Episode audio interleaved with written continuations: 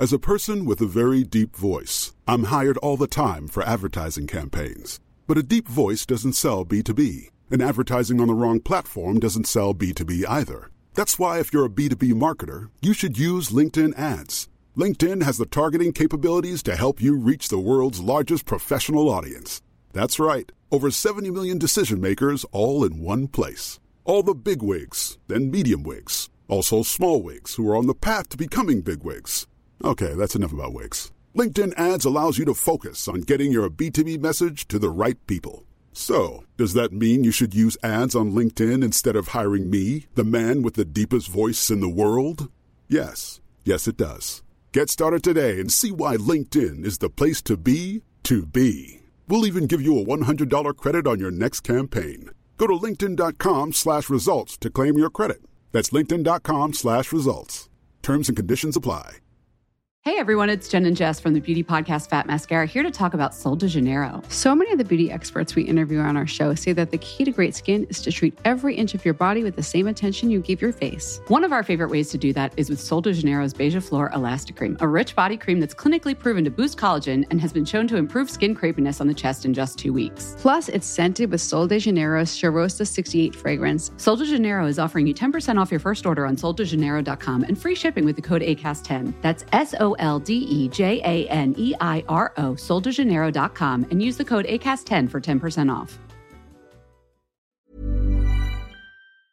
Well, hello there, and you join us here today to talk about not the worst watch ever made, not the middling watch, but the best watch ever made. If you're looking for a watch, whether it's the best or the worst or in the middle, you will find it at watchfinder.com. Uh, the ongoing feud between Tom and myself rumbles on. Um, we, we've joined separate gangs, and at this point, uh, blood has been shed. Um, to mop some of that up, we brought in a special guest. It's the Mad Watch Collector himself. Russell, how are you doing? Well, hey. Hello, hello. It's an absolute honour to be in, in a Watchfinder sandwich once again, boys. Yeah, and this time with faces. This time with Yeah. faces, unfortunately, unfortunately for everyone out there, yeah. If you're not familiar with the Mad Watch Collector, links are all in the description below. I do urge you to go and click them to keep Russell happy. Because when he's mad, he gets really mad. Um, today, boys, we're going to talk about the best watch ever made. But first of all, I want to kind of understand a little bit better what the word best means. I don't have the dictionary definition to hand, so let's let's reinvent the word as we understand it. Tom, to you, best, what does it mean? Uh, the best. Popular? Most popular? um, I, well, it's going to be a triple triangle of spec, affordability, and Okay. status. Tom's gone straight in there with three. You went straight in with the mighty triangle. Russell, um, do you reckon that's all we need to categorise the best watch in the world? What was it, Tom? Spec, value, and street cred. Yeah, that's the ones. Yeah. Yeah, I think that's I think that's good. Obviously, if it's, if it's very popular, then it's one of the best and uh, possibly um, iconic. So maybe the the first at something. Oh yeah, Um, Or maybe the first, maybe the first at what Yeah. spawned everything else off, possibly. yeah. I wonder as well. Should we like chuck quality in there or like complication? Yeah. Fu- No, is that because none of us can afford any of those things? Absolutely, I think complication is very, very could be could be a big one as well. Obviously, you know it's all subjective as well, isn't it? Because what I might find is fantastic to me and perfect to me is different for you guys, um, which is amazing. What the world go, why the world goes round as it does. Are you sure? Hmm. I'm pretty certain I'm the main character in this universe, so what I think is the best is objectively the best. That might be true, actually. I think quality is a weird one because I think as soon as you start to get up there in those other things that I just mentioned, the quality is a much of a muchness. There's not much really be- between the top brands, is there? Do you think? Well, yeah, you have to spend an awful lot of money to get marginal increments in return. But still, you know, if you're going to spend half a million pounds on a Greubel Forsey and they sit there slaving away, polishing every little nubbin and angle uh, to their little heart's content, does that make it better? Yeah. Does that make it better? Does that make it better than a Tudor? Uh, could do, Could couldn't do. it? But then, but then I will ask you about the value, and we'll see where it how it shakes out there. Well, indeed. And on that basis, uh, I'm going to chuck in a suggestion for us to rumble around as potentially being the best. Russell, you're a, a fan of a Seiko. Affordable, Do love a Seiko? sexy, Absolutely. affordable. Um, the Seiko SKX, long may it rest in peace, the original. Some might classify that as potentially the, the best watch ever made. Um, how do you feel about that pitch? Cool. That's a that's a good one. It's certainly a watch that started a lot of us in the hobby. That's for sure. I think back in '96 when it came out first, um, there wasn't many watches like it. ISO certified dive watch for around a hundred pounds, 120 pounds back then, and um, it didn't really go up too much until it was discontinued. But um, it's an amazing value for, like Tom's saying about value. Um, value for money with that watch is quite big. Um, it's a very iconic watch to us in the enthusiast game. Um, it had its flaws, so it was a 7S26 movement inside, so there was no hacking or hand winding with the movement. So quite, oh, I know, it's just ridiculous. Disgraceful. Um, uh, uh, and a three hertz movement. Obviously, it's uh, ticking away at twenty one thousand six hundred beats per hour. Um, so it definitely had its had its slight flaws, but um, uh, it's a watch that I hold dear to my heart as one of my favourite watches of all time. Whether it's the best ever, um, it's definitely best ever in its class. But whether it's the best all time watch is up for debate. What do you reckon, Tom? Yeah, it is a it's a wonderful watch, and I love it's it's got a certain amount of character to it, hasn't it? It's it. I would liken it to something like a Mini Cooper, like the original Mini Coopers or something. You know, it's got a very Did Mr. Bean have one? or if Arnie drove one instead of Mr. Bean, it's sort of like that. it, that I mean, it makes it infinitely cooler. But yeah, I don't know. It's, it's got sort of that like almost cult following, hasn't it? And it's just um, it's just carved out its little corner of the the market there, and and and you know, it's hard to dislike it, isn't it? It's hard to discredit it. Yeah, I, I think there's a reason why. Obviously, we were all devastated when uh, the SKX was discontinued by Seiko, but there was a reason why uh, Seiko, as a brand, brought it back and made it the poster boy of the new Seiko 5 sports watch because it is such an iconic case. Um, and um, it, some might say, I was very devastated. I was heartbroken. I was almost in tears when the You're still wearing black to this day. I'm, I, I know exactly where I was when it was discontinued. I know exactly the time of day where I was. Yeah, Um, everyone but, uh, remembers that, don't they? um, but listen, so um, they brought it back a, a slightly inferior. You know, it's a dive style watch now, but it just shows you that that that case they do appreciate that case Seiko and um, what it means to them as a company. It is quite an important watch for um, Seiko still. A lot of history as well, tracing back to the dive watches of the 1960s, um, which were very popular with people who actually needed a dive watch for military purposes because they could afford it and it wasn't absolute crap. So potentially, yeah, not the most expensive, not the best in terms of spec and functionality, but so broadly accepted and uh, such a tipping point for so many collectors that you know, sometimes you want to go back to the one that got you all started. But let's move on to something slightly more expensive and one that's been getting a bit more expensive as the years have gone by. It used to be a real value proposition, but it has a very unique piece of history. This is the Omega Speedmaster. Comes with a beautiful hand winding movement, which you can see if you pay a little bit more. Um, very nice design. One of the first chronographs, if not the first chronograph, to have that larger, chunkier, sporty chronograph style, at which many other chronographs copied. Oh, um, another little detail about it. Omega doesn't mention it that much, but it might have been to the moon. Russell, you've got some thoughts on the moon, haven't you? Uh, yeah, well, I, I think Omega should um, or Omega should shout about it a bit more because I don't think they talk about it too much about um, No. their moon endeavors. Do you? I just, you know, I think they should probably bring out was bring out some sort of commemorative plastic Yeah. version um, and really have a good go at it. You know? Oh, oh, Yeah. hang on, bioceramic. Um, uh, I think uh, I think the uh, it's a very special watch. Um, the one thing that I really do love is the fact that uh, Omega appreciates their history. One thing you can't you can't really see it with Rolex. They're always looking forwards, forwards, forwards, forwards. With Omega, they're embracing what it was that made them special, and um, they are sl- they are obviously they're hanging on to this moon swatch because uh, moon watch because Rolex didn't do it, you know, um, and. Uh, you know, anything that Rolex didn't do, Omega gotta gotta get in there and give it some. Um, I think it's a very special watch. It's a classic watch. It's it's probably it has to be the most iconic watch in the history of mankind. Wouldn't you not say? I would think so. I would certainly think so. It might not be. I don't know. Maybe it is the most recognisable. Poll of the, the common person on the street. If you were to wave it under their nose, would they know what it is? They go, "Oh, Tom Hanks wore that in that film." Uh, it's probably what they say. Tom, where does the Omega Speedmaster sit in your um, uh, rock hard little black heart? yeah, the Speedmaster is nice. I think I think I've overseen it now a little bit. Yeah. It's almost Yeah.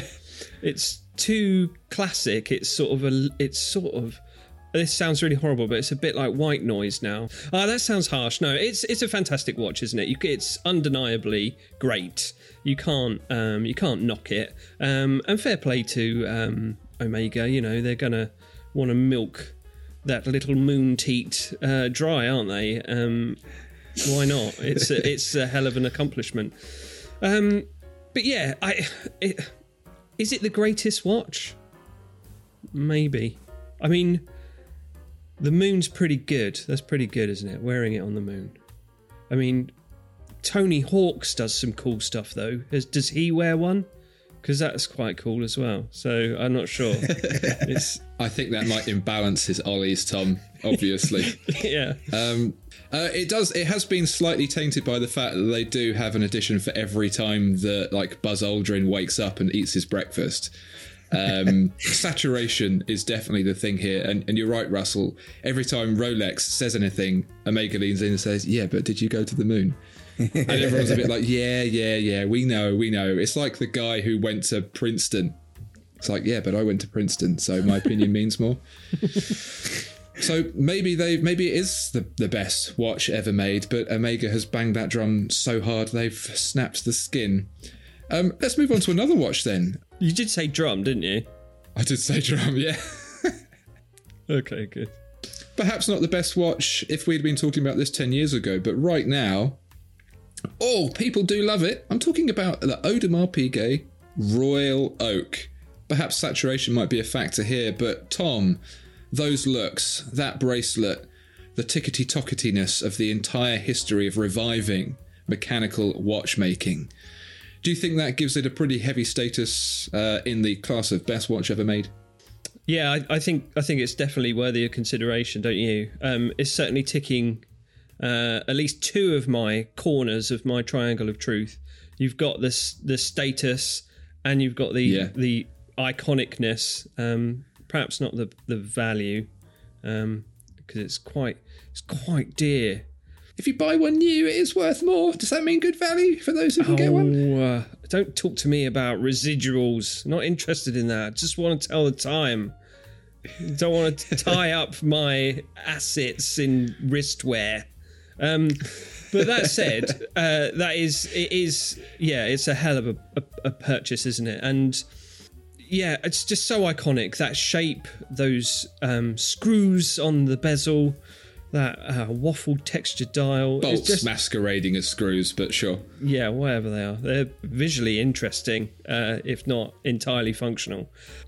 But yeah, it's just again, it's um, it's sort of a nebulous kind of concept, isn't it? It's quite hard to quantify what makes it so great. We all know about those things, but it's still you know hard to define. Russell, you're a bit of a tool watch guy. and so um, perhaps the Royal Oak might not hold so much esteem for you in, in the category of best watch ever made. How do you feel about it? It's, I mean, what a bold move it was in 1972. You know, when the quartz, when the quartz revolution was coming. You know, the that they made um, the, the the big watch brands to say, go. You know, we won't embrace quartz. We will make even more expensive watches, and we will uh, we will we will call it a sports watch um, with no water resistance. Um, I I think it's absolutely uh, a phenomenal design um, and um, it has been oversaturated late. I'm not sure why, you know, in the last four years, you know, this this this this watch has been around since 72 so why is it all concentrated now? Why has Tissot made the move now? You know what i mean? Um, it yeah. was done in the 70s as well but they brought it back again. But yeah to me the, the, the integrated bracelet look and it's a bit oversaturated like like bryan adams' is robin hood song you know? Mm-hmm. when that first came out in the 90s it oh that's a nice song isn't it? And then after the 18th week of it being number one it's like get that flipping song out of my ears.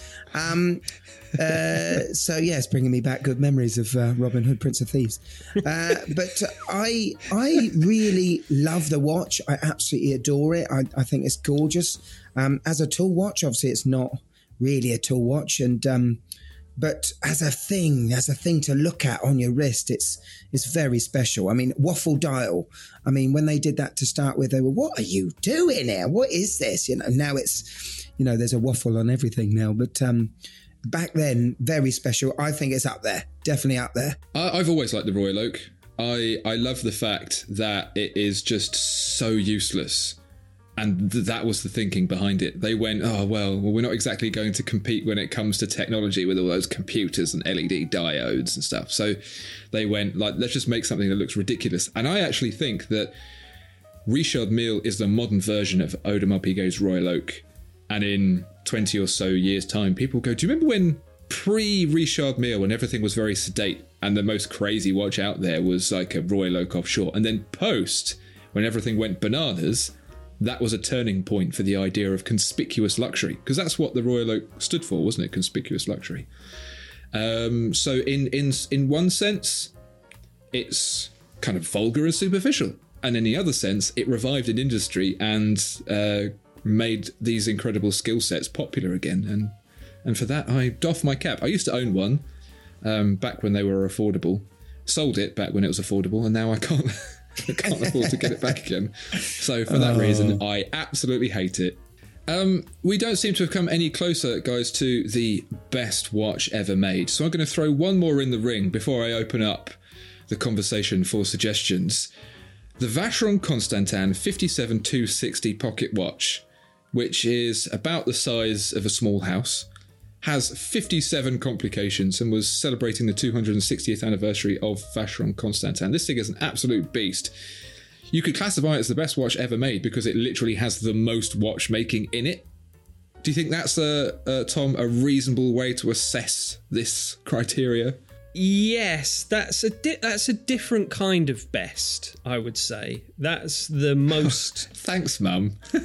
No, it's not everyone gets a medal day best. It's um it it's it's the most made watch, isn't it? It's the most watch ever. yeah, kind of. It's it, it's almost outside of watches, isn't it? It's kind of impeccable on the level of engineering and um yeah, masterful craftsmanship and and that kind of arena. Russell, this mega pocket watch, uh, what's your vibe? I I feel like this was involved in a a small competition in amongst the watchmakers at that time. You know, it's like, mm. look what I've done. Look what this. Look what I have created. This beach ball of a of a pocket watch. look what we can do with tweezers. Look what I can do. look what I can do with metal and gears. Um, it's a it's it's it's a show off piece, isn't it? It's a show off piece. Back, you know, it's not a it's not a Richard Mille. It's a Richard Mille for back in the back in the days when pocket watches are you know the thing. But um, I I think it's amazing. I think it's definitely best in again. It's best in class, isn't it? Yes. Yeah. Best in class purely for the complications it has. You know. I will read out for you at random some of the complications that this watch has. I'm not going to read all 57. Yeah, your favourite ones, you know. uh, week to view based on the ISO 8601 calendar. I don't know what that meant. The golden number. Seven. It has uh, a night silence feature for the striking. Wow. Mm, snooze. Sorry, are you bored or are you suggesting it has a snooze feature? Bit of both uh, and and many others besides.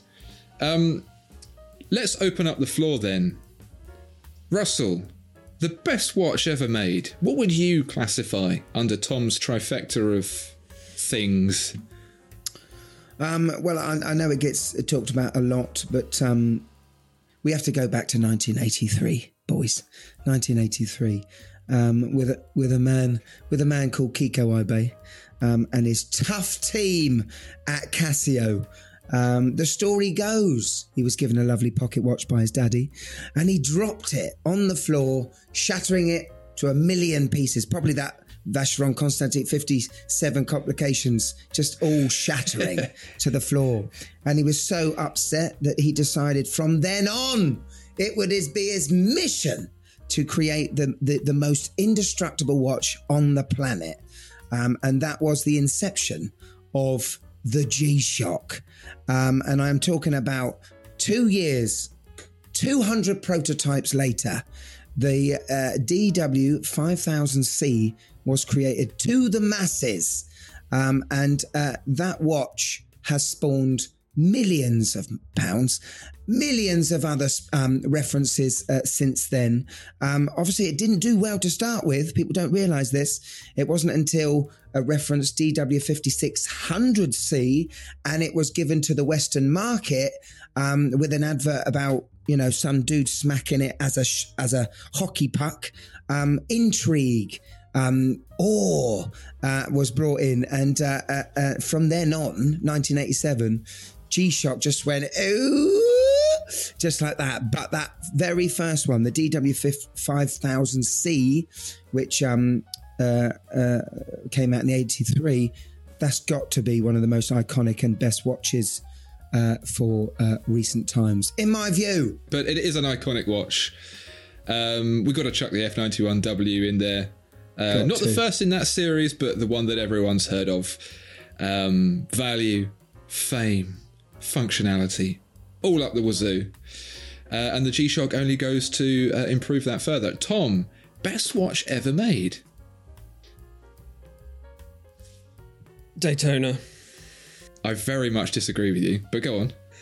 Oh no, no, let's just leave it there.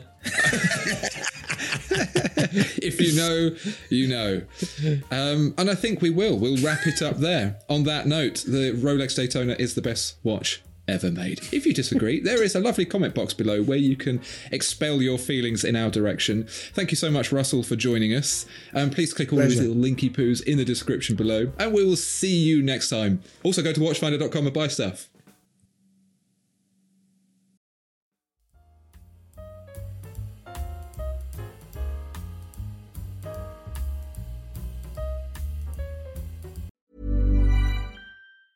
Hey everyone, it's Jen and Jess from the beauty podcast Fat Mascara here to talk about Sol de Janeiro. So many of the beauty experts we interview on our show say that the key to great skin is to treat every inch of your body with the same attention you give your face. One of our favorite ways to do that is with Sol de Janeiro's Beija Flor Elastic Cream, a rich body cream that's clinically proven to boost collagen and has been shown to improve skin crepiness on the chest in just two weeks. Plus, it's scented with Sol de Janeiro's Cheirosa 68 fragrance. Sol de Janeiro is offering you 10% off your first order on soldejaneiro.com and free shipping with the code ACAST10. That's S O L D E J A N E I R O, soldejaneiro.com, and use the code ACAST10 for 10% off.